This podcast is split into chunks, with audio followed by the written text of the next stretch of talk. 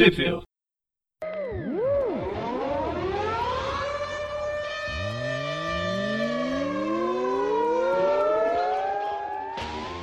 Bem-vindos a mais um Thwip View. Ah, eu, eu sou o Presto. Eu esqueci quem eu sou, porque eu tô muito velho e esse programa não é pra mim. Mas eu sou o Presto. Eu sou o Gustavo, ainda sou jovem por dentro, eu acho, eu espero.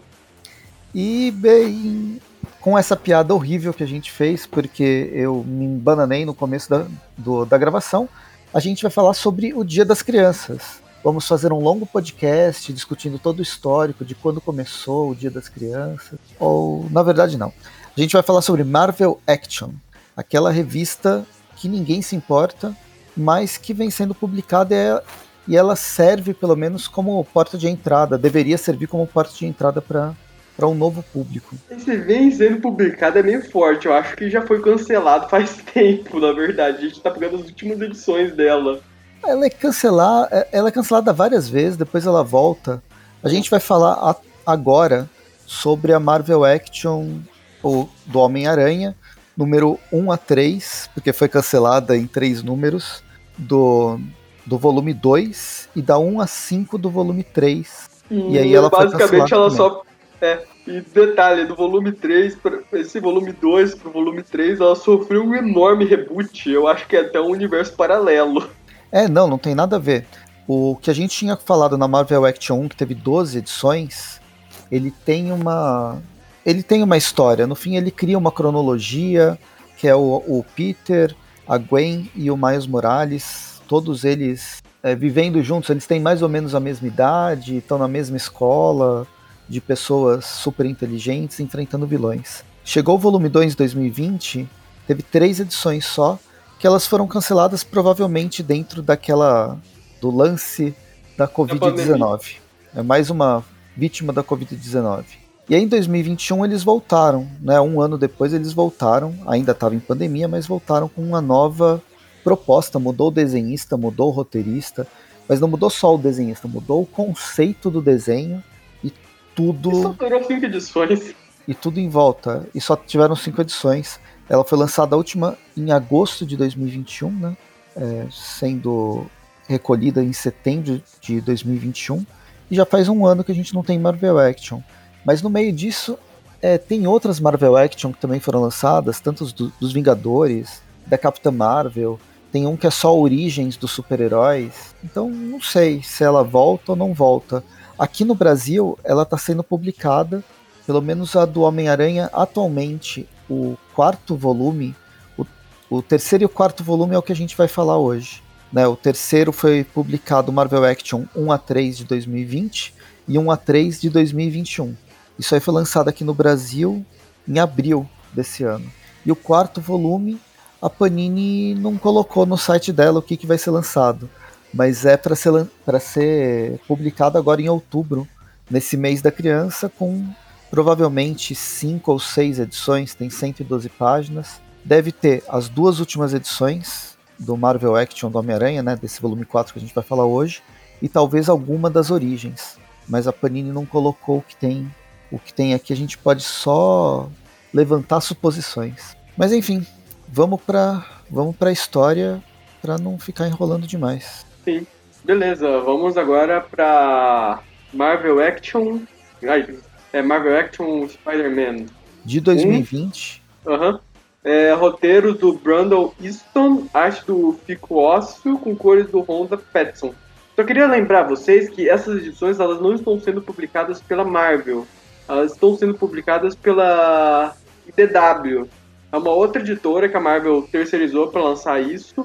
Então a equipe, a, a equipe de desenhista, roteirista, coloristas, todos são dessa editora. Então não estranhe se você não está reconhecendo o nome de nenhuma dessas pessoas. Elas, elas provavelmente nunca trabalharam para a Marvel, ou, ou até já chegaram a trabalhar, ou vão trabalhar no futuro, não se sabe, mas é bem difícil que isso aconteça.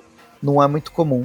E a I D W, é. ela é uma editora legal, ela normalmente faz adaptações de, de franquias de filmes. E tem coisa... Tem, Tem coisas bem legais que ela, que ela já é, publicou. É, tinha Tartarugas Ninja, Caça-Fantasmas. Uma coisa que vale a pena falar, que eu achei, eu estranhei, e a Panini até mudou a, a capa, é a capa da, é que a capa da primeira edição dessas três que fecha esse, o segundo volume, né, que fecha, que é a única coisa que tem do segundo volume do Marvel Action, a primeira edição é a mesma da primeira edição do volume um, ou é muito parecida, na verdade. É, são, uma coisa.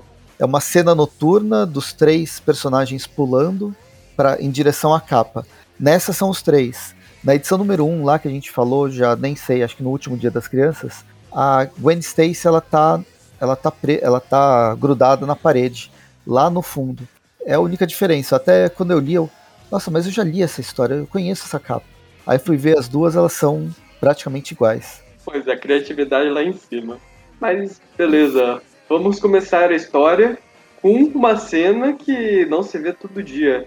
Três Homens-Aranha apanhando do Shocker. E aqui... Do Shocker.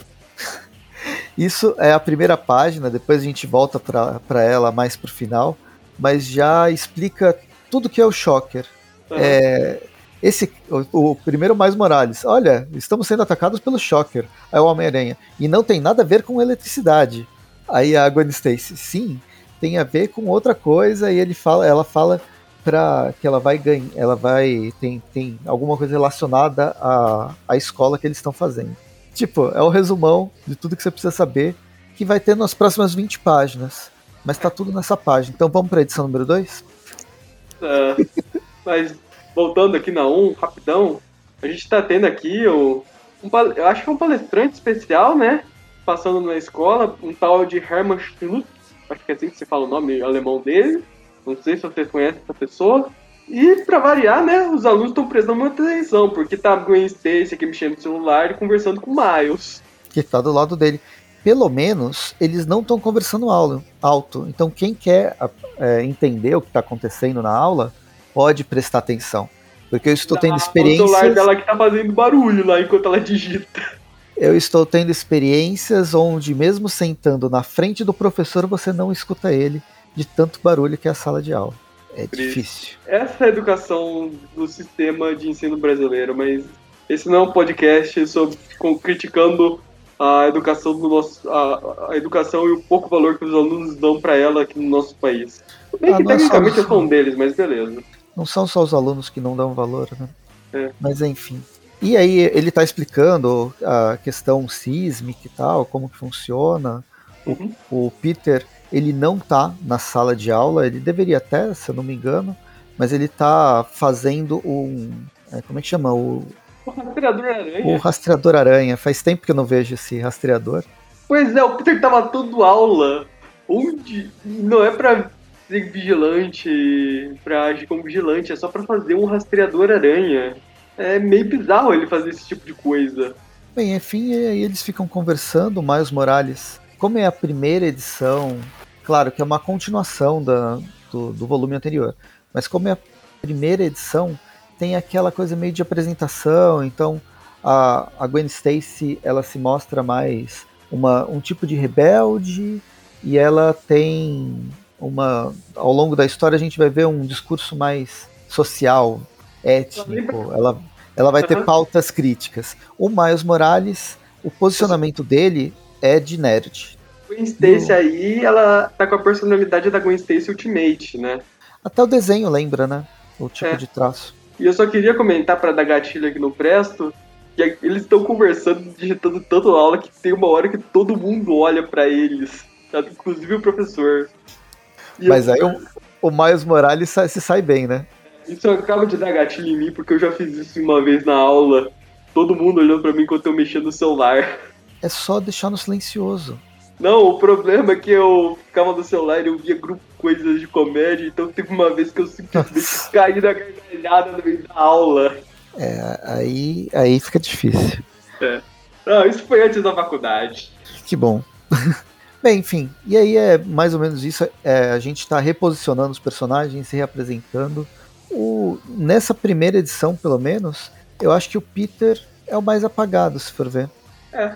Diferente do que a gente vinha vendo no, na série anterior, onde os dois, o Miles e a Gwen, eram coadjuvantes de luxo, né, que quase não faziam uhum. nada.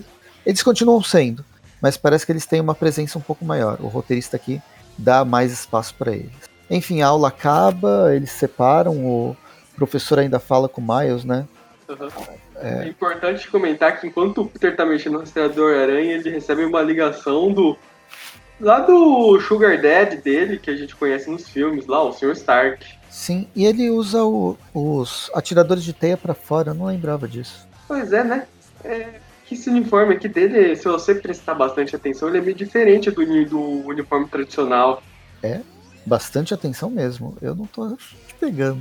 Não, olha só que a cena dele ah, pulando pra, pra Gwen Miles. Tipo, ele usa Mas... tipo aqueles crocs, crocs lá nos pés... Uh, tem uma coisinha, uma linhazinha azul separando o cinto do resto da parte vermelha do uniforme, do próprio peito. Ele tem lembra, umas diferençazinhas. É, ele lembra um pouco o desenho, o uniforme, principalmente por causa do tênis que ele usa do, uhum. do calçado, do segundo, da segunda trilogia que só foi dois lá, o Sim. Andrew Garfield. Ah, uma coisa que muita gente, inclusive, nunca presta atenção, ele não tem esse texto do subaco. As pessoas raramente prestam atenção nisso. Não, mas é difícil ele ter, né? Ah. Não é tão comum assim. É mais o Por... clássico e vez ou outra aparece. É. Aí, enfim, né? O Peter, o Miles e a Gwen se encontram. Eles vão lá, dar uma de vigilantes pela cidade, se balançando, indo pro lugar. Eles vão pra uma ponte pro Peter jogar a Gwen Stacy lá de cima. É que, na verdade, o, o, o Tony Stark, ele pede pro Peter ir atrás de um... É, de um detector, um aparelho antigo que ele tinha criado, uma tecnologia que ele tinha criado, que tem a ver com atividade sísmica, que deve ter desaparecido. E é pra, ele pediu para o Peter investigar, e aí ele, ele junta a trupe para fazer essa investigação. Uhum. Ele lança aqui um rastreador aranha, sem querer, só que assim, ele ia jogar a teia, só que ele sem querer jogar o rastreador aranha. O Atirador Aranha é o jogo que ele tava trabalhando, que ele matou a aula pra fazer, é jogado fora. É, tipo, ele deve, per- deve ter perdido, né, o rastreador. É. Jogou na parede, o rastreador não, não grudou uhum. e foi pro rio. Tá lá no Rio Sim. Hudson. Uhum. Aí, enfim, né, eles vão pro... Depois, eles acordam cedo num sábado. Tristeza isso, ter que acordar cedo num sábado. Pra justamente ir pro laboratório Stark uhum. e tentar investigar... Uhum. de onde saiu, né? Mas quando eles chegam no laboratório, o laboratório tá meio destruído uhum. e eis que eles veem um inimigo mortal, que o é o Shocker. Shocker. Ele tá aqui com aquele uniforme que o Shocker usa nos Thunderbolts. Tá, inclusive com um símbolo dos Thunderbolts aqui, a fivela do cinto. Nossa, você repara numas coisas que eu não tinha reparado. Eu até gosto desse uniforme, mas eu gosto legal. mais do clássico. Eu não vejo diferença desse pro clássico. Ah, é que no clássico parece que ele usa, sabe, aqueles... aqueles é maior, né? uhum. E uma cuecona. E a parte amarela é maior do que a parte marrom, né? Sim. Enfim, né? Começa a porradaria, Shocker dá uma surra nos Homens-Aranha, e vazam no carro, mas eles vão atrás. Aí temos toda uma perseguição na rua, onde o Shocker fica atropelando várias pessoas enquanto o Homem-Aranha se... se grudam no caminhão dele só pra fazer piadinhas, enquanto pessoas correm risco de vida. Não, pera, tô confundindo com outra coisa aqui. Acho que é o uniforme que me fez confundir, mas beleza. Tá tendo claro, essa perseguição, tudo. Claro que essa, essa história, teoricamente, era pra ser infantil, e uhum. as pessoas que estão escutando esse episódio, se era pra, são pras crianças, crianças até vinte anos, pelo menos, e não vai ter a, me, a mínima memória da minha referência, mas pra mim, o Shocker tava jogando Carmageddon.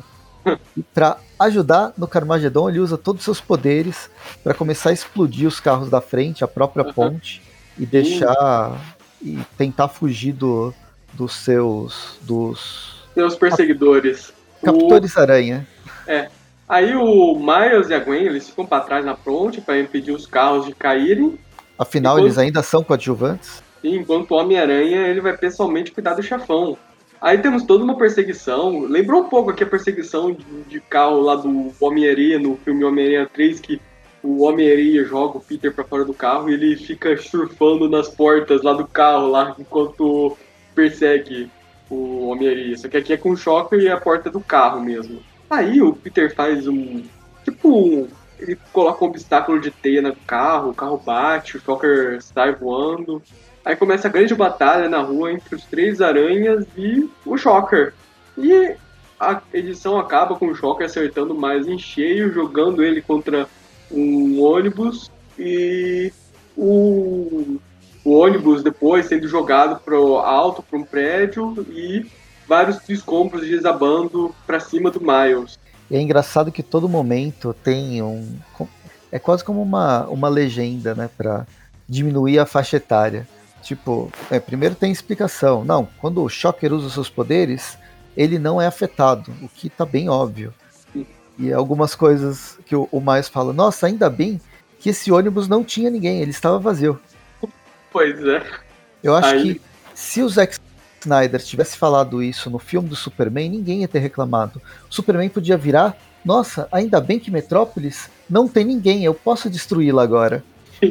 Ah, não, não. O filme acabou mostrando que tinha muita gente lá. Inclusive o B V S começa justamente mostrando que muita gente morreu nessa brincadeira. Mas, beleza. Vamos para a edição dois, mesma equipe criativa.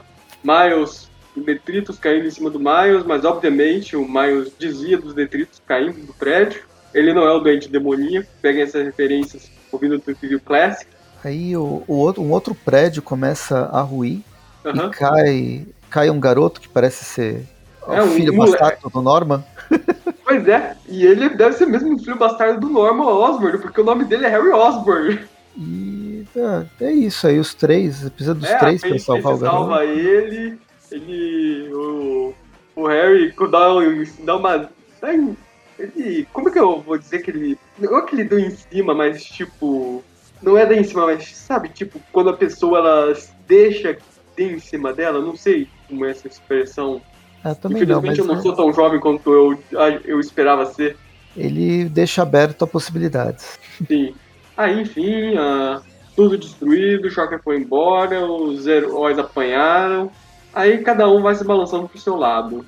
É, então, quando cada um volta pra casa, a gente vê, vai ver o que acontece com cada um deles. Primeiro, Miles Morales, uh-huh. reencontrando o com pai... o tio e o pai. Sim, o tal do Schultz e o pai dele, né? Ah, é, é o Schultz, não é o tio dele. Sim, é. Tem uma coisinha aí parecida com o tio dele, mas a gente vai chegar lá mais pra frente pra quem, tipo, não pegou essa referência que é bem básica pra qualquer fã de Homem-Aranha, mas beleza. Aí, enquanto isso, o Peter e a Gwen, eles vão pro Central Park, onde tem um robô destruindo tudo. Aí, enquanto o Miles tá tendo essas... Acho que são aulas de reforço com o Chute. É, não são aulas de reforço. O, o cara, esse professor, ele tinha gostado do Miles, né? Porque foi o único que prestou atenção, parecia mesmo. Na verdade é o contrário, por isso eu vou dizer que era aula de reforço, era o castigo dele por ficar falando no celular e alto durante a aula. Mas quando foi solicitado, ele sabia do que estava falando. Uhum. E aí ele tá falando, tá, tá explicando um pouco de, de aplicação de. de da física, né, do, o, ele é um engenheiro e tal, como que ele trabalha, inclusive pedindo meio que ajuda pro, pro Miles, não pedindo ajuda, mas provavelmente colo- talvez oferecendo um trabalho para ele, um estágio. Exato. Não, ele chegou para ele, ó, ó, esse aqui é o meu trabalho, eu tô ganhando para fazer isso, mas vem aqui, faz isso de graça para mim. É, é assim que funciona o estágio. É. Beleza, mas enfim, né, o Miles vê as notícias, o que os, a, os seus incríveis amigos estão tendo problemas, aí o Miles e o Schultz vão cada um pro seu lado, aí enquanto o Peter e a Gwen eles enfrentam esse robô-aranha, não sei se é um esmaga-aranha, eu quero acreditar que seja, uh, eles acabam seguindo esse, eu espero que seja um esmaga-aranha lá pelo metrô, aí tem toda uma luta, tudo em que o Miles aparece do nada para salvá-los. Aí os três vão perseguindo esse robô pelos túneis até chegar nas docas e, o, e termina com o robô explodindo graças ao Miles, que jogou uma coisa bem pesada nele. É, e as últimas páginas é do é, dos três que... conversando. Aí o Miles, ele tá indo pra um prédio, ele vai pra um endereço lá, ele encontra o Shocker lá roubando os negócios. Ele, ele foi pro endereço do senhor Schultz, ele vê o Shocker, ele logo pensa... Meu Deus, o Shocker, ele sequestrou o Schultz, o senhor Schultz, ou pior, eu preciso ajudar meu amigo, então eu vou derrotá-lo sozinho. E é assim que acaba a edição. Olha, é na verdade... Que... Eu não, só é engraçado comer... que... Fala. Não, eu queria comentar que essa conclusão do Miles é espetacular, porque qualquer outra pessoa chegaria à conclusão mais óbvia. O que? Que é, são a mesma pessoa? Pois é, né? Ah, não sei, você conheceu, você não vai ligar um vilão ao, ao seu professor. Ainda mais o professor que tá sendo legal com você. Pois é, né? O professor que ensina sobre ondas sísmicas não vai ser a, um super vilão que usa ondas sísmicas como arma. Não, acho que não, acho que eu... É uma ligação muito... Não, não é, é tipo, uma ligação tão eu óbvia. Ir pro meu professor de flauta e encontrar o super vilão, aquele flautista lá do Flash no apartamento dele. Então, é estranho, mas pode ser porque seu professor de flauta ele é tão bom na flauta que o flautista foi roubar as flautas dele. Sim, eu, mas... ter, eu teria caído, eu teria caído. Eu não. Eu não, eu não tenho tanta bondade no coração. Eu já espero o pior das pessoas. Mas beleza, vamos para a edição três. A última edição dessa minissérie. Mini minissérie, nem chega a ser uma minissérie. Pois é, um arco que era para ter mais histórias, provavelmente, mas que... Sim, não... cara, eles apresentaram o Harry Osborn aí do meio. Certeza que eles tinham planos pro Harry mais pra frente. Ah, inclusive, no Marvel Database, a gente vê as edições... A capa das edições quatro, cinco, seis, que Sim. nunca foram lançadas. Pois é. E aí tinha o, o Escorpião, o, o Octopus. Talvez é. seja do volume dois, não é? Não, do volume dois, que é esse que, que a gente tá lendo. Nossa, então eles já planejavam um reboot assim tão cedo, mas enfim. Vamos pra edição três. O Miles, ele esperou o Shocker vestir uma armadura enorme, né? E só aí ele decidiu que era hora de atacar o vilão. É a Hulkbuster. É, é a Hulkbuster do, do, uh-huh. do Shocker. Não, não, na verdade o Miles, ele tá aqui usando a invisibilidade dele e ele deixou o Shocker ir embora lá pra depois ele, inves- ele investigar o que tá acontecendo. Mas ah, aí não. voltamos pro Miles, voltando pra casa, né, ele deixou o Shocker escapar de boa e depois teve uma conversa com o Peter e com a Gwen no celular sobre o chute. Cara, eles, tipo, o Miles pelo menos ele tá estudando, mas o Peter e a Gwen... É, eles estão mais preocupados com outras coisas. Pois é, né? Enfim, né? Eu tô começando a achar que o Miles, nessa minissérie, ele é mais Peter Parker do que o próprio Peter. Eu não sei. Pelo menos, aparentemente, ele é o mais dedicado. Não vou dizer inteligente, necessariamente, mas é o mais dedicado. E parece que a história, ela tá focada nele mesmo, né? É. Certo? Aí... O Peter tá bem em segundo plano. Sim. E aí, uh, temos o Miles conversando com a mãe dele, dando que dá um... um discursinho motivacional pra ele, enquanto a Gwen tá arrebentando a biblioteca na porrada. Ah não, calma, ela tá salvando a biblioteca, que tá desabando. Aí vemos ela não que gosta. O... Os uhum. vilô... livros vilões ela tá atacando. Sim, ela, ela foi lá na biblioteca ler, ela descobriu que não sabia ler, a cobrar começou a bater nos livros. Enfim, né, ela tá tentando salvar a biblioteca, e também temos isso acontecendo na casa do Miles, as coisas quebrando, tudo. E vemos que é o Shocker, né, que tá usando a armadura de Hulkbuster dele pra criar terremotos na cidade toda. Com motivo? Não sei, talvez não. Mas ele tá fazendo isso. Sim, ah, cara, isso é infantil, não. Os vilões precisam de um motivo pra eles fazerem maldades. Poxa. Bem, aí vai começar a porradaria. Da, é. Primeiro da Gwen Stacy contra o, o, o Shocker, depois chega o Peter e o, e o Miles. Aí eles... Decidem que vão comer um cachorro quente antes de ir atrás do Shocker. É, então, o que, que foi isso? Pularam uma página da minha revista? Não, não, aqui, eles realmente eles pararam numa barraquinha de cachorro quente, aí depois tá lá o Peter se arrumando aos rastreadores, enquanto os dois estão lá de dar pouco, comendo um cachorro quente, enquanto o Shocker tá destruindo metade da cidade, provavelmente. É, então, é que eles estão sentindo que eles não estão preparados pra isso, mas daí, a deixar o Shocker destruir de boa as coisas é meio estranho. É. É, aí eles veem lá o Shocker, o Shocker faz tudo, eles salvam lá as ruas, lá de cair, lá de um... Nossa, parece que tá caindo um meteoro na cidade, tipo, são pedaços enormes de concreto mesmo, perto do prédio. Aí eles vão lá pro teto, lá do prédio onde o Shocker tá, aí começa a grande porradaria final. Acho que o, o grande lance é que os três, eles não se importam com propriedade privada, eles vão pro, proteger a propriedade pública e o patrimônio histórico que é a Estação Central de metrô e trem de Nova York. Pois é, né? O... Não, não, melhor não fazer essa piada não, que é política, vai. Consciência patrimonial. Sim. Aí beleza, aí de repente o, o Miles ele consegue tirar o elmo lá do, o Shocker, ele fala, não, não, é você, joga o elmo lá pro Peter. Aí...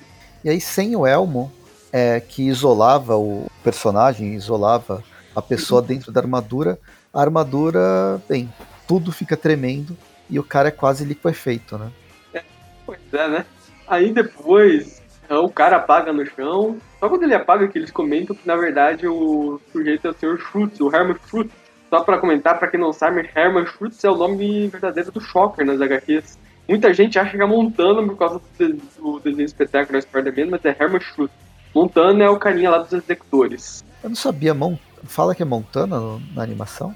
Na, na animação Spectacular Spider-Man, o Montana dos executores que vira o Shocker. O Homem-Aranha ele enfrenta os executores no primeiro episódio, só o Montana escapa, e no quarto episódio eles dão a roupa do Shocker pro Montana. Hum. E o Montana acaba sendo Shocker durante a série. Nunca vi Espetacular.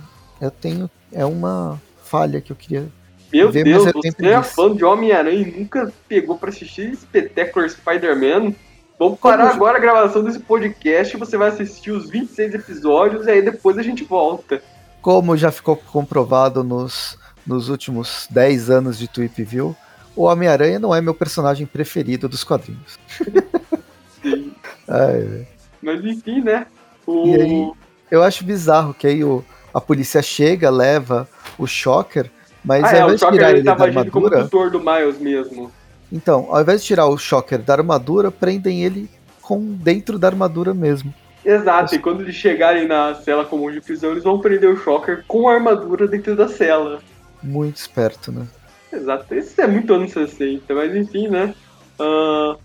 O Peter e o Miles, eles voltam para as aulas, temos todo um diálogo. Enquanto o pai do, do Miles é que tá levando o Shocker para a sala dele, né?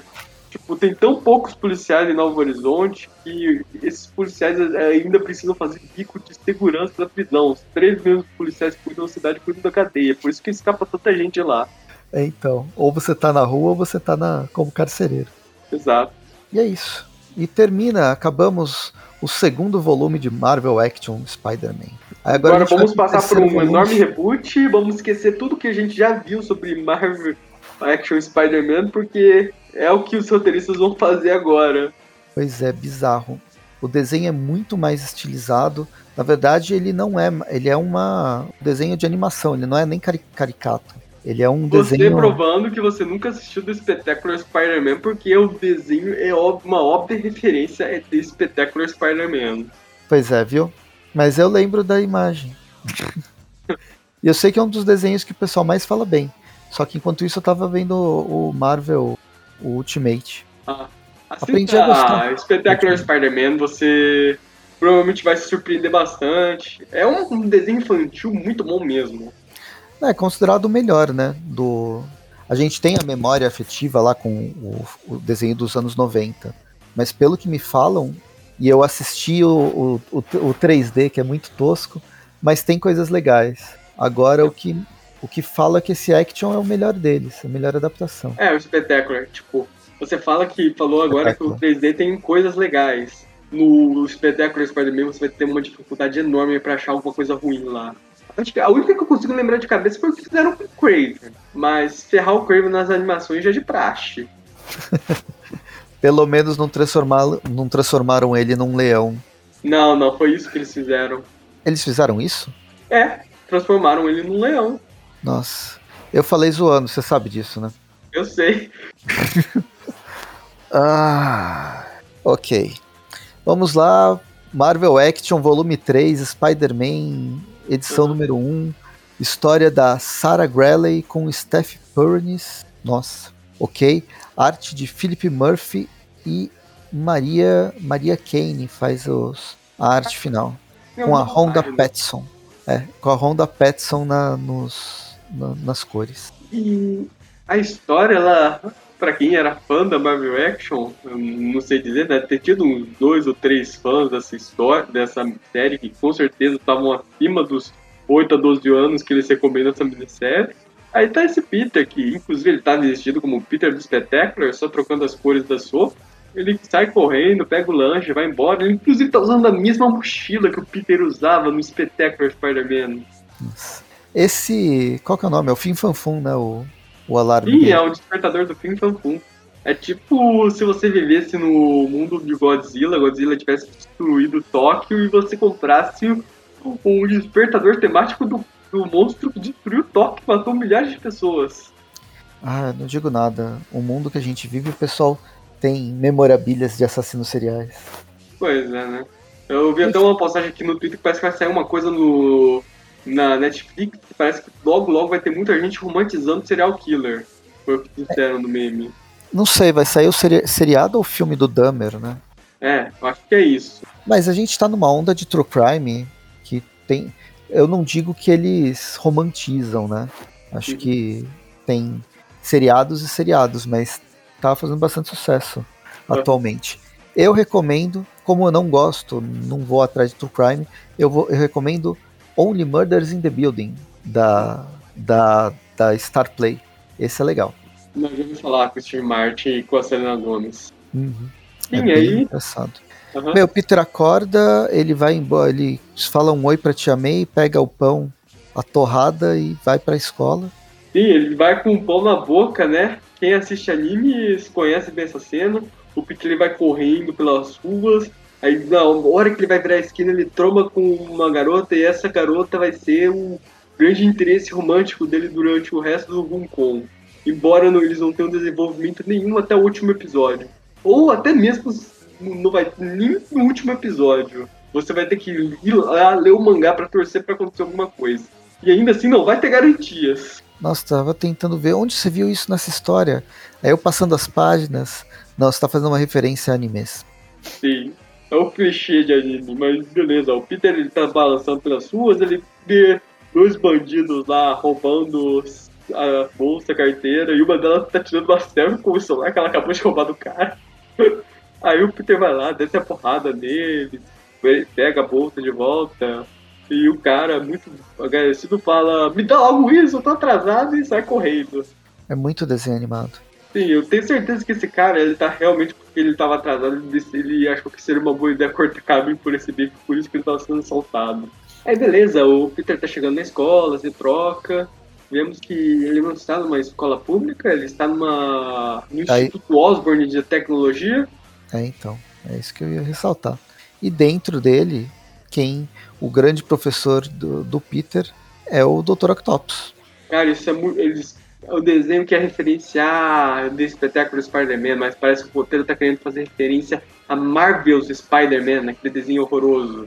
O, o desenho que me fez ver o valor que existia em Ultimate Spider-Man, que eu detestava até ver esse desenho. Nossa. Eu falo, Ultimate ele melhora. O começo dele que é muito, é muito bobo, mas depois ele fica bem, melhor, bem legal. Uhum.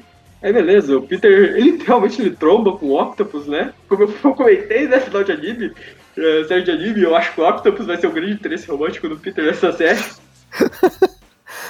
Derruba todos os papéis, ajuda a pegar os papéis e vai, quer e vai ajudar, pra aula. Né? Mas o Octopus não quer ajuda, né? Ele só pergunta o nome do moleque. Por sorte, não mandou ele pra detenção. É, então, aí o Peter vai pro ginásio e no ginásio quem é o professor é o... Homem-Areia. Homem-Areia mesmo, é. Você reconhece que é o Homem-Areia porque ele tá com a mesma cara que o Homem-Areia tem no desenho Spectacular Spider-Man. Ou será que, na verdade, é o Escorpião que aparece mais cedo? Eu não lembro direito. A cara é do Homem-Areia, mas eu acho que esse aí, na verdade, é o Escorpião que ele não teve chance de aparecer no Espetáculo Spider-Man. Prepararam um terreno pra ele no último episódio da segunda temporada, mas infelizmente a série foi cancelada porque a Marvel comprou a Disney. A, a Disney comprou a Marvel, virou uma confusão com os direitos dessa série, aí se perdeu. Mas enfim, ó, o Peter tá praticando ginástica aqui com a Cindy, pra quem não sabe quem é. E também tem uma garota aqui de cabelo rosa que eu, levando em conta as próximas edições, até já imagino quem seja. É aquela... É a namorada dele no, na fase do Dan Slott? Não, não, ainda não. Eu acho que essa daí é a Speedball. Ah, tá. E o cara Não, Speedball lado... não, é Screwball. Screwball, é. E o cara aqui do lado é o... Eu não, não sei Norman? Dizer... Não, Norman não, como é que chama? O, o Flash? Acho que não. Sei... Também. É, sei lá. É um carinha genérico. Tava lá também. Aí o professor de ginástica vai lá, briga com eles, é realmente é o Escorpião, o cara se chama senhor Gargan. Aí depois o Peter tá lá conversando nos corredores, lá com a Cindy, eles vão lá, eles encontram a amiga deles, a Carly, Essa sim, nossa, a namorada do, do Peter na fase do Dan Slott. Meu, é um festival de, de referência só jogada. É, é o Flash Thompson mesmo. Ah, beleza. Lá. Aí a, a Carly pergunta o que o Peter tava fazendo no outro dia, ele lembrando lá que uh, ele, o que ele tava fazendo como Homem-Aranha lá. Uh, ele tava jogando a fase do Homem-Aranha do PlayStation, que você tem que pegar o balão pra criança, prendendo um carro lá no, nas teias e salvando o gatinho da árvore, da, do alto da árvore. É, pelo menos é uma montagem mais divertidinha. Aí, uh, eles estão aí nesse, nessa escola pra nerds que por algum motivo tem o Flash Thompson lá praticando bullying, pra variar. Eita, tal. Então, se fosse o Flash Thompson do, do filme atual do Homem-Aranha, ele, é, ele não é É o Bully, mas não é o Bully fortão. Ele é, é o Bully inteligente. Sei lá, eu não sei nem se eu consigo considerar aquele cara como Bully. Ele é só aquele cara chato lá que fica enchendo o saco. É, é que a escola, o, no, nos filmes atuais, a escola é aquela escola do Miles Morales, né? Então não, não tem nenhum é, fortão. Não tem alguma figura... É, pra mim, pelo menos, a figura do Bully é mais aquela pessoa que realmente ela é uma pessoa intimidadora. Eu não conseguia me sentir intimidado por aquele Flash Thompson. É que aquele Flash, a intimidação dele é que ele tem dinheiro. é, pra, é verdade, pra mim, eu sempre olhava pra aquele Flash e pensava, cara, ele lembra muito, e devia ser, na verdade, o Harry Osborn, porque ele lembra demais do Harry Osborn no começo da fase lá do... na fase do Steve, do Stan Lee, uhum. do Steve Ditko, que ele também era um cara que ficava enchendo o saco do Peter na escola, quer dizer, na tinha, faculdade. Tinha o Harry Osborn na, naquele... nesses três filmes, acho que não, né? Não, não. O Harry Osborn, ele só apareceu nas duas primeiras trilogias. Nas, nas duas primeiras séries de filmes, não. A segunda, a segunda série de filmes nem chegou a ser uma trilogia. Mas beleza, continua lá o... o tem o, eles conversando lá com os professores. Tem uma professora lá que parece um personagem sendo do Ratatouille. Enfim, depois da aula, o Peter tá conversando com, com a Cindy. Sim, sobre a escola, tudo. A, a Cindy tira uma foto do Peter. Aí o Peter lembra que eles têm aula agora, eles correm pra aula. Aí depois temos a manhã seguinte, o Peter saindo das ruas, tudo. Ele encontra uma velhinha lá sendo intimidada por dois bandidos. Aí ele corre lá pra salvá-la como Homem-Aranha. Ele salva a velhinha, corre pra escola. Só que ele chega tarde, ele... encontra lá o Octopus, que tá deixando claro que é vilão. Aí como ele chega atrasado, ele tem que fazer a faxina lá da, da aula de ginástica. Aí depois ele encontra a Carly. Meu Deus, é muita coisa, nada interessante acontecendo em tantas páginas. Enfim, no final ah, temos o Gargan lá voltando com as bolas lá pro, pro depósito. Estoque, né? Tem pro estoque, só que aí ele usa uma senha, ele abre a porta e vemos uma aranha e um escorpião lá. Dentro que vai ter na edição seguinte. Uau! Vamos lá, edição número dois. Nossa, essa história é bem... A outra era mais divertida. Uhum. Começamos a edição número dois com o Peter acordando, a... apertando o seu relógio de fim-fam-fum. Sim, saindo... já entendemos a referência, a gente já entendeu. Podemos mudar para outra coisa. Saindo para aula, mas antes de sair para aula, ele vê é, as notícias, né, da televisão com o J J... Jameson. Sobre um cara de verde que está assaltando as, as pessoas. Eu, obviamente, é o Escorpião, a gente reconhece ele. Mas antes de ir pra ação, voltamos pra escola, o Peter conversando com a Char, com a Cindy, com a Char, e com o um amigo deles, o Randy. Meu Deus, são páginas, páginas dele interagindo com eles na escola, conversando com eles, tudo. Tem uma discussão sobre o laboratório, lá que eles encontram, basicamente, uma... caverna dentro da escola lá, que o Gargan tenta expulsar ele, só que ele, ele vê que tem alguma coisa de errada lá, mas beleza, ele deixa pra mais tarde. Aí depois das ruas ele tá andando por Novo Horizonte, onde ele coincidentemente passa pelo Escorpião, ele vê o Escorpião coincidentemente indo pro, pro caminho secreto dele, embaixo de uma lata de lixo, ele segue o Escorpião pros túneis, aí ele vê o Escorpião recebendo uma ligação, tudo, ele vai seguindo o Escorpião, até que ele descobre que o Escorpião é o professor de ginástica dele. E nisso temos o início da luta do Homem-Aranha contra o Escorpião na... lá no ginásio da escola. É uma grande sequência de luta, uhum. até, que... O Homem-Aranha... até que o Homem-Aranha consegue bater no, no Escorpião. Não, Escorpião. O Escorpião cai de cima do...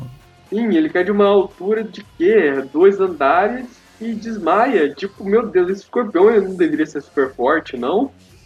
E aí voltamos para no dia seguinte, o Peter na escola, querendo saber o que aconteceu, porque parece que o professor foi expulso. Sim. Uh, enquanto isso, temos o Octopus agindo de maneira suspeita. E agora vamos para a próxima edição. Nossa, mesmo, já acabou. Já acabou e não aconteceu nada. Pois é. Eu tô prevendo que essas edições, que essa segunda minissérie vai ter uma nota bem baixa. É, a outra tinha... A gente sabia, ah, não é pra gente, mas pelo menos tem alguma coisa. Essa não é pra gente e não é pra ninguém, né? Bem, é. Pelo menos essa terceira edição não, não, não começa com o Peter acordando. A, a, começa com o pessoal dormindo, né? É, a palestra, palestra do... do doutor Octopus. A palestra deve ser palestra inaugural lá, que tá começando uhum. a aula. É, você tem que ir lá pra... Aquela palestra lá que tem todo início de semestre. É motivacional. É, vai te dar motivação, né? Não vai te ensinar nada, só vai ser o último respiro que você vai ter até o semestre acabar, né? Aí, enfim, e aqui, temos e aqui um que ele fala, é, é nisso, né, que o, que o Octopus fala também que aconteceu com o professor Gargan. Uhum. Mas enfim. Temos, temos um flashback de uma página da luta que aconteceu na edição passada. Porque o roteirista não sabe mais o que fazer para preencher vinte páginas. Exato. Aí voltamos pro Peter e pro Randy, eles iam encontrar o, o grande dono dessa escola, né? O, o Norman Osborn. Meu Deus, que bizarro esse Norman Osborn. Tipo, ele tá usando uh, um, tipo, aqueles casacos roxos, com gola alta e uma corrente de ouro. Não, não é o, não é o Norman. Eles estão... Ah, não, esse é o Get Back, eu confundi. É, eles estão indo pro... É outro tipo de aula, é aula de teatro. E na aula ah. de teatro quem a gente encontra... É um mistério. É, meu Deus, essa escola... Tipo, eu sei que o nome da escola tem Osborn no nome, mas eu esperava que eles contratassem gente além de vilões, né, pra, pra trabalhar lá. Nossa, ele escolheu, escolheu a dedo. E, meu, esse desenho, desenhista tá me dando preguiça. Essa... Uhum. Tem uma imagem aqui do Quentin, que ele tá de braços abertos. Parece que o desenhista, ele fez o... Ele fez um rabisco. Tipo, sabe quando você faz... A, a linha guia e não apaga a linha guia. Sim. Essas pernas dele, não, só não. Sim, é. O cara ele tenta replicar o desenho do Spectacular, mas ele simplificou demais as coisas. Tipo, essa parte aqui que é uma visão dele de cima, parece que as coxas se conectam diretamente às pernas. É, tá muito, muito feio. Sim, enfim, não é como o desenho do Spectacular que tem aquele traço simplesinho, mas tipo, ele... É um desenho que tem uma animação extremamente dinâmica, fluida. Aqui é só ruim mesmo. Enfim, não. O Peter tá dentro dessa conversa com essa garota de cabelo roxo que eu tenho certeza que é a Screwball. Aí, é, a mi- tá... é a Miss Scrumble. Ah, ai, obviamente é a Screwball. Então, beleza. Aí, enquanto o Peter vai embora, começa a ser uma fumaça, nós descobrimos que o prof... que...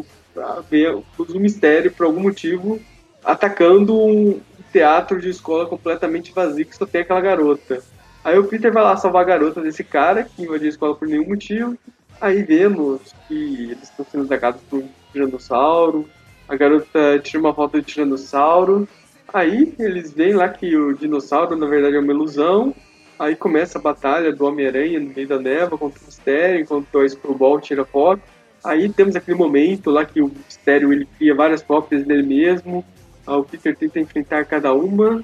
Aí ele fecha os olhos e decide ver qual é a verdadeira e toca o verdadeiro mistério. Não, não, calma, é uma referência do Spectacular. O mistério acaba fugindo dessa brincadeira. E aí descobrimos que o mistério, na verdade, está trabalhando pro doutor Octopus. É, o Peter fica meio com peso na consciência porque ele fez. Ele tava atacando com o olho fechado, literalmente, né? E aí ele uhum. pode ter machucado algumas pessoas, como a, a Carly e tal. Uhum. Mas, mas é, né? A história começa com a Carly de, com a perna quebrada. E ela, inclusive, ela tá puta com o Homem-Aranha, justamente porque o Homem-Aranha quebrou a perna dela. Enquanto é. isso, eles vão lá ver um... A mesma equipe criativa, né? Eles vão ver um vídeo e vem lá que é um vídeo lá da nova youtuber, a Screwball. Nossa, a gente já tá na outra edição?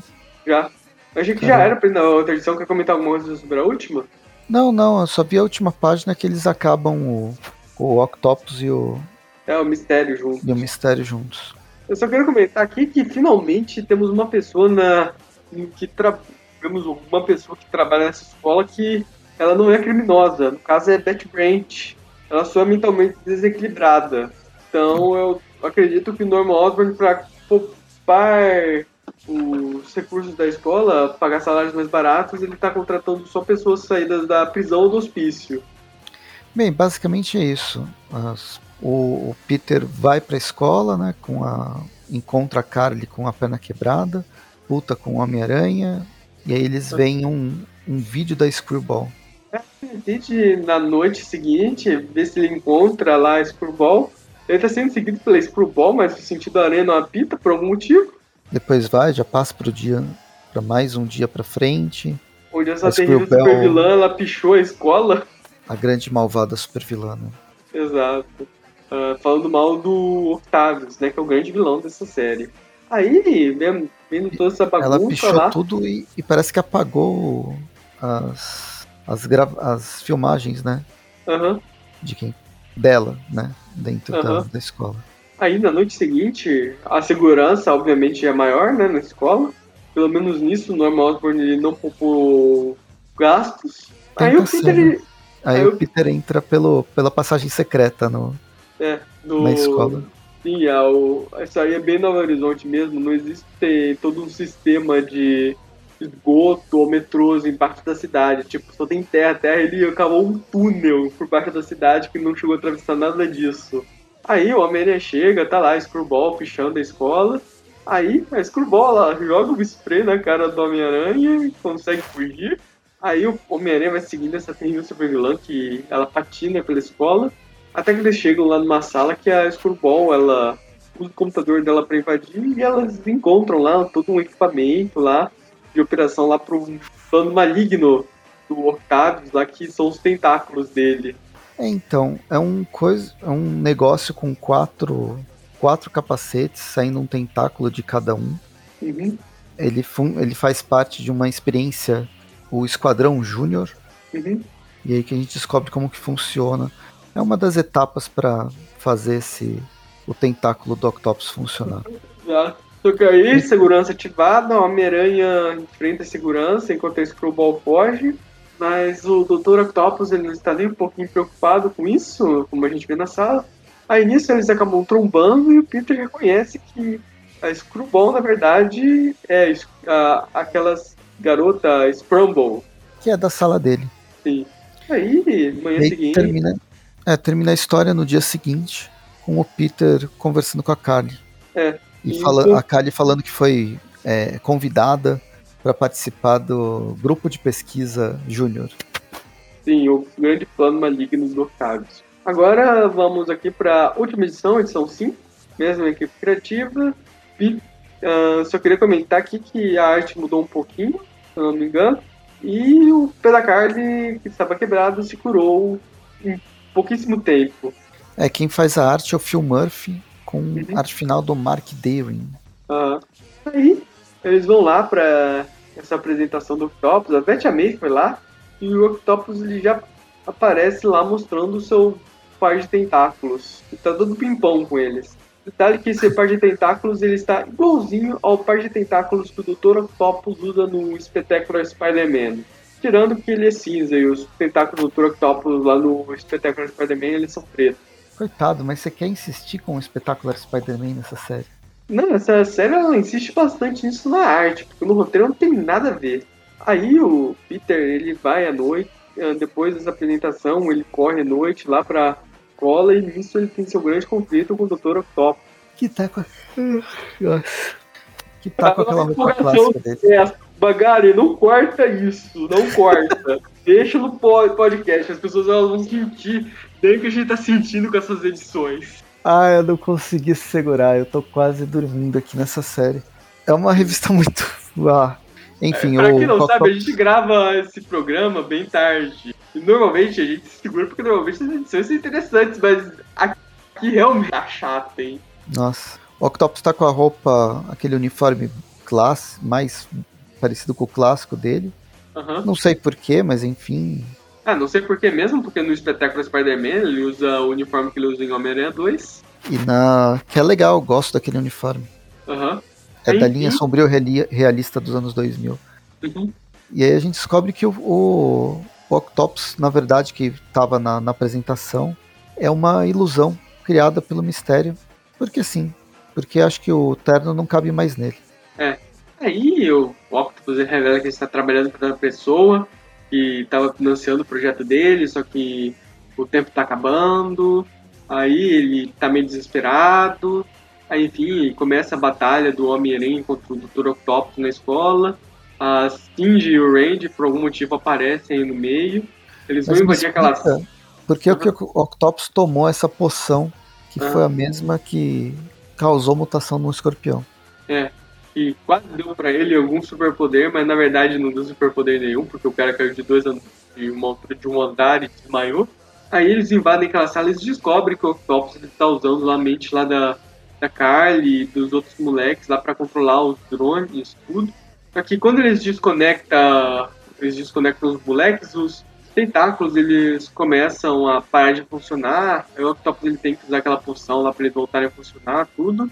Aí temos toda a batalha, tudo, enquanto o doutor Octopus tá aí tomando poção. Só que o Homem-Aranha consegue embalar ele bem, se joga o doutor Octopus pelos painéis até o auditório lá, onde tava o mistério.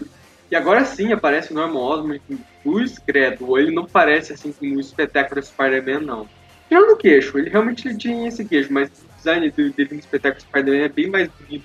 Meu Deus, dá uma olhada para essas pernas do Norman Osborn aqui, tortas. É uma coisa feia de ver. E o desenho tá chapado também, não parece uh-huh. ter volume. Parece uh-huh. que ele é um, um, um cara dois D. Não, tá tudo errado essas...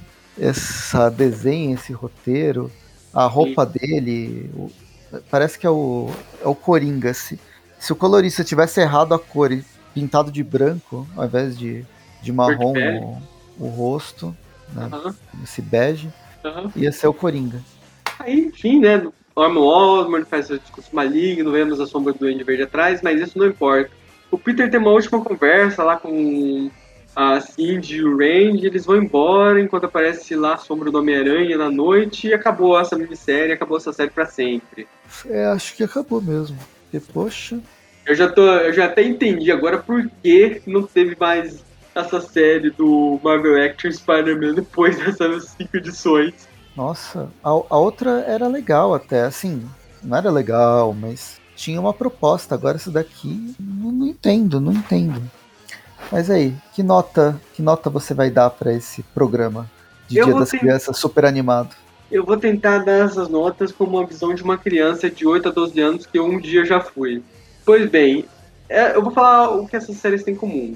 Essas séries, elas tentam fazer um negócio que é assim, elas tentam criar várias referências das agá quês, jogam personagens das agá quês diretos lá no meio, e elas criam uma história que se estende por várias edições. Isso é um erro. Criança não quer ver tipo uma história se expandindo por mais de um episódio, por mais de uma edição. E muito, duas edições, muito de vez em quando ela vai achar legal, mas tipo toda edição, tipo a história se expandir para duas, três, quatro, cinco edições, não. A criança ela não quer ler mais. Eu tô usando isso como base uma série infantil que o Homem-Aranha também teve, que eu li, depois de adulto eu curti muito, que é a Marvel Adventures do Spider-Man, durou... A primeira minissérie durou sessenta edições, cinco anos, e a segunda série durou vinte e quatro edições, dois anos. Ou seja, eu acho que foi um sucesso relativo, porque as edições elas eram fechadas, assim, tinha um mini plot de uma para cada edição, mas cada história era uma história fechada, com um vilão diferente, ou seja, era um ritmo que uma criança poderia pegar. Eu lendo quadrinhos nessa época mesmo, quando eu pegava essas edições que eram só uma história, um pedaço história de um marco maior, eu não gostava. Eu, inclusive, eu gostava porque eu pegava de vez em quando aqueles encadernados que tinha uma história fechada maior que, pelo menos, a história começava e terminava lá. A criança, ela não tem ainda muita paciência pra ser enrolada meses e meses pra ter o suado dinheirinho sugado pelas editoras. Mas, beleza, agora vamos falar dos prós agora, das, das edições. A primeira Marvel Action, ela, assim, os person... ela tem realmente... ela Tem, ela é mais dinâmica, a história, a arte é, é melhorzinha, os perso- a, a história é bobinha, mas eu acho que é um bobinho que é válido para as crianças, de oito a doze anos, né? Aquela grande relação do Shocker e tudo. Tem umas coisas que realmente ainda me incomodam, mesmo se eu fosse uma criança, tipo os heróis vindo do super vilão destruindo a cidade, parando pra comer um cachorro quente. E até as coisas que eles fazem pra diminuir a censura, tipo comentar que o ônibus estava vazio. A criança ela não vai prestar atenção ou sequer se importar com isso. Só o adulto vai se importar com esse detalhe. E ninguém tá interferido do, durante a luta. Mas é legalzinho, legalzinho. Essa segunda Marvel Action, Action Spider-Man, ela é um desastre. O roteiro é chato, é arrastado, a arte é feia, os personagens também são personagens que são referências aos quadrinhos, que é outro erro que essa série tá cometendo, porque as crianças elas não vão sacar essas referências. A primeira minissérie, ao menos, ela apresentava os personagens, mas ela desenvolvia esses personagens das agá quês, ou pelo menos tinha planos para fazer isso, como eu acredito que era o caso do Harry Osborn, né? Mas, tipo, só jogar essas referências e esperar que uma criança que não tem nenhuma base... Essa seria, tecnicamente, a primeira vez de contato dela com o Homem-Aranha. Ela não vai entender nada dessa referência. Vai ser uma coisa perdida no meio da edição. Esse é outro erro que eu queria apontar. Enfim, uh, primeiro volume, nota cinco. Esse último volume, nota dois. Nossa. Ai, deixa eu anotar aqui. É, assim... A, a questão da continuidade, mesmo quando criança, pra mim, não, eu lembro de quando eu comecei a ler quadrinhos, é que desde o início eu gostava de continuidade pra ficar comprando a próxima e a próxima e ter uma história crescendo como se fosse uma bola de neve. Só pra comentar, assim, minha crítica não é continuidade em si, é mais assim, arcos de história que se estendem por mais de uma edição. Sim, sim, então... Eu gostava disso quando era criança. E eu continuo gostando. Tipo, é, é uma bola de neve crescendo numa avalanche. Mas o pro, pra mim o problema não é esse. O problema é uma história mal feita. O Marvel Action, é, até agora, lá que o, os, as referências que o, que o Gustavo falou dessa versão... Não, não lembro se era Marvel Action nos anos dois mil. Que tinha o, era de formatinho, uma, uma história completa por edição... Depois saiu dos Vingadores também, que foram cinquenta edições e vinte, né? Os dois volumes. Acho que é a Marvel Esse... Adventures que você tá falando. Isso, a Marvel Adventures. Também ela tinha uma dos Vingadores que tinha o Homem-Aranha como membro dos Vingadores. Era divertidinho também. É, tinha Quarteto Fantástico, teve várias, de vários personagens. O que durou mais foi o Homem-Aranha. E sim, eram histórias fechadas em, em uma edição só. E elas tinham uma proposta... O, rot... o roteirista... Ele criava alguma coisa simples, mas não boba, boba no sentido imbecil. Essa história da Marvel Action, do segundo volume, né, que tem as cinco edições que a gente falou agora, é imbecil, é enrolada, as coisas não acontecem.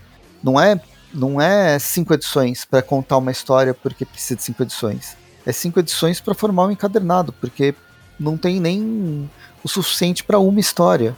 E isso que irrita. E o Marvel Action, o volume dois, que tem só três edições, foi cancelado por causa do Covid, ele era uma continuação do primeiro Action, né, que teve doze, doze volumes, e agora vocês já estão totalmente perdidos, assim como eu, na matemática de números voando pela nossa cabeça, mas era uma proposta de história, de um universo paralelo, de uma construção de personagens simples, arquetípicos, mas que tinha algum, alguma, alguma coisa para contar. Eu acho que ela conversava com alguém. Essa nova não conversa com ninguém. É, uma, é um desenho animado que você nem vai lembrar que existiu. Ao contrário de Spectacular Spider-Man, que é lembrado até hoje. Isso que os pessoas até hoje enchem o saco para que a Marvel faça isso e não vai ter como fazer. Se bem que a Marvel tá fazendo parceria com a Sony para fazer os filmes, né? Eles tecnicamente só precisaram fazer uma parceria agora para fazer os desenhos também. Uhum. E enfim, essa história, a primeira história lá do primeiro arco, eu vou dar uma nota seis localizadores aranha. Será? Tudo isso? cinco e meio, vai. cinco e meio localizadores aranha pra primeira. E agora pra segunda história, putz, era desesperador. Vocês viram eu bocejar. Não sei se o Magaren deixou ou não, mas bocejando no meio, da, no meio do view, porque não tinha mais o que contar. Eu... O roteirista perde duas edições para mostrar o Peter acordando, acho que umas três vezes cada vez. Poxa, que preguiça, hein? eu vou dar, vou dar uma nota um só pela referência. É, um Homem-Aranha, só tem um Homem-Aranha e não é esse que tá no Marvel, Marvel Action. E só pelas referências aos, aos personagens aleatórios que não tem nada a ver com o original. Mas enfim, fez alguma referência a, aos coadjuvantes que a gente sempre esquece. Então, com isso, a gente tem uma média cinco para a primeira história, um vírgula cinco para a segunda história, três vírgula vinte e cinco vai ser a média, e um total de três vírgula vinte e cinco, que dá três ou três vírgula cinco? Não sei, você quer ser malvado? Você quer, você quer ser o professor malvado ou você quer ser o professor bonzinho? Ah, vai. Então, três vírgula cinco de média total. Beleza. Para esse, para esse arco, para esses dois arcos. Nossa, mas definitivamente não, não vale a pena. Não vale a pena nem pra uma criança, sabe? Sim, faça isso com o seu... Queira pegar o seu filho, apresentar o seu herói predileto pro seu filho, dê todas as edições pra ele que nunca mais vai querer ler Homem-Aranha na vida. É, isso aqui é pra você apresentar pra ele não ir pra esse vício dos quadrinhos. Sim, se você perceber, tipo, ele... Se você ver que seu filho tá querendo se interessar por quadrinhos, se você quiser salvar ele desse vício... salvar ele de perder muito dinheiro no, na vida adulta com espaço nas gavetas, você dá essa lista pra ele que ele nunca mais vai sofrer esse problema. Enfim, é isso.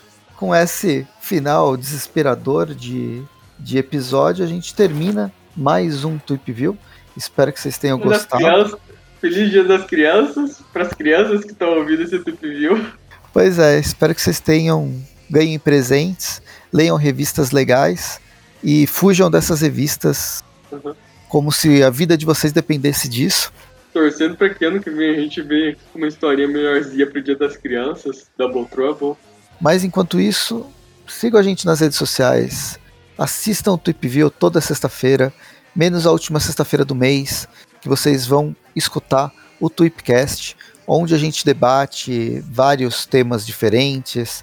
A gente mergulha na história, a gente mergulha nos bastidores, a gente faz U F C de personagem, mesmo agora que o U F C já não tá, já perdi, saiu tanto da moda que tá, tá indo pra T V, pra T V aberta, vai passar na Bandeirantes. Pois mas é. O U F C do, da, do Homem-Aranha, do universo aracnídeo continua. Tem Thwipcast toda quarta-feira com, com a série, com as histórias que são debatidas desde a primeira edição, e agora a gente tá no, no meio dos anos noventa. Estamos começando a saga do clone agora mesmo. E é isso. E siga a gente nas redes sociais. Vem Twitter, é, Twitter é, Twitch, Instagram, YouTube, Discord com grupo, Twitter tem, tem grupo, Facebook tem grupo, WhatsApp também tem grupo, tudo tem, tem grupo Patreon agora, né? Também. Não é um grupo, mas você pode ir lá dar um dinheirinho pra gente. Ajuda, ajuda bastante a pagar essas edições de vídeos. Vídeos não, né? Dos, dos podcasts.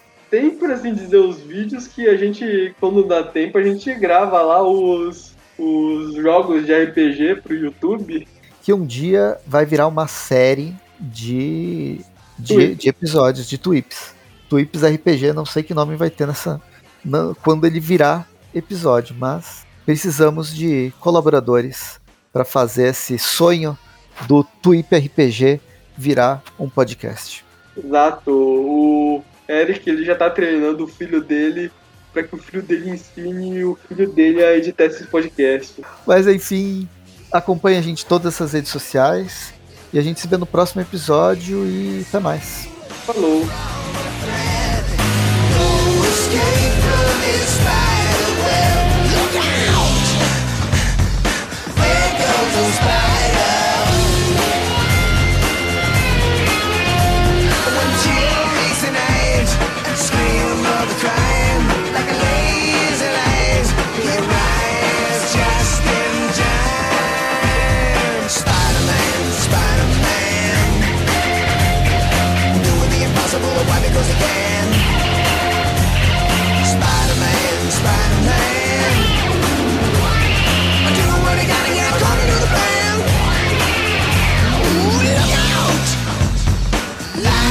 Alright.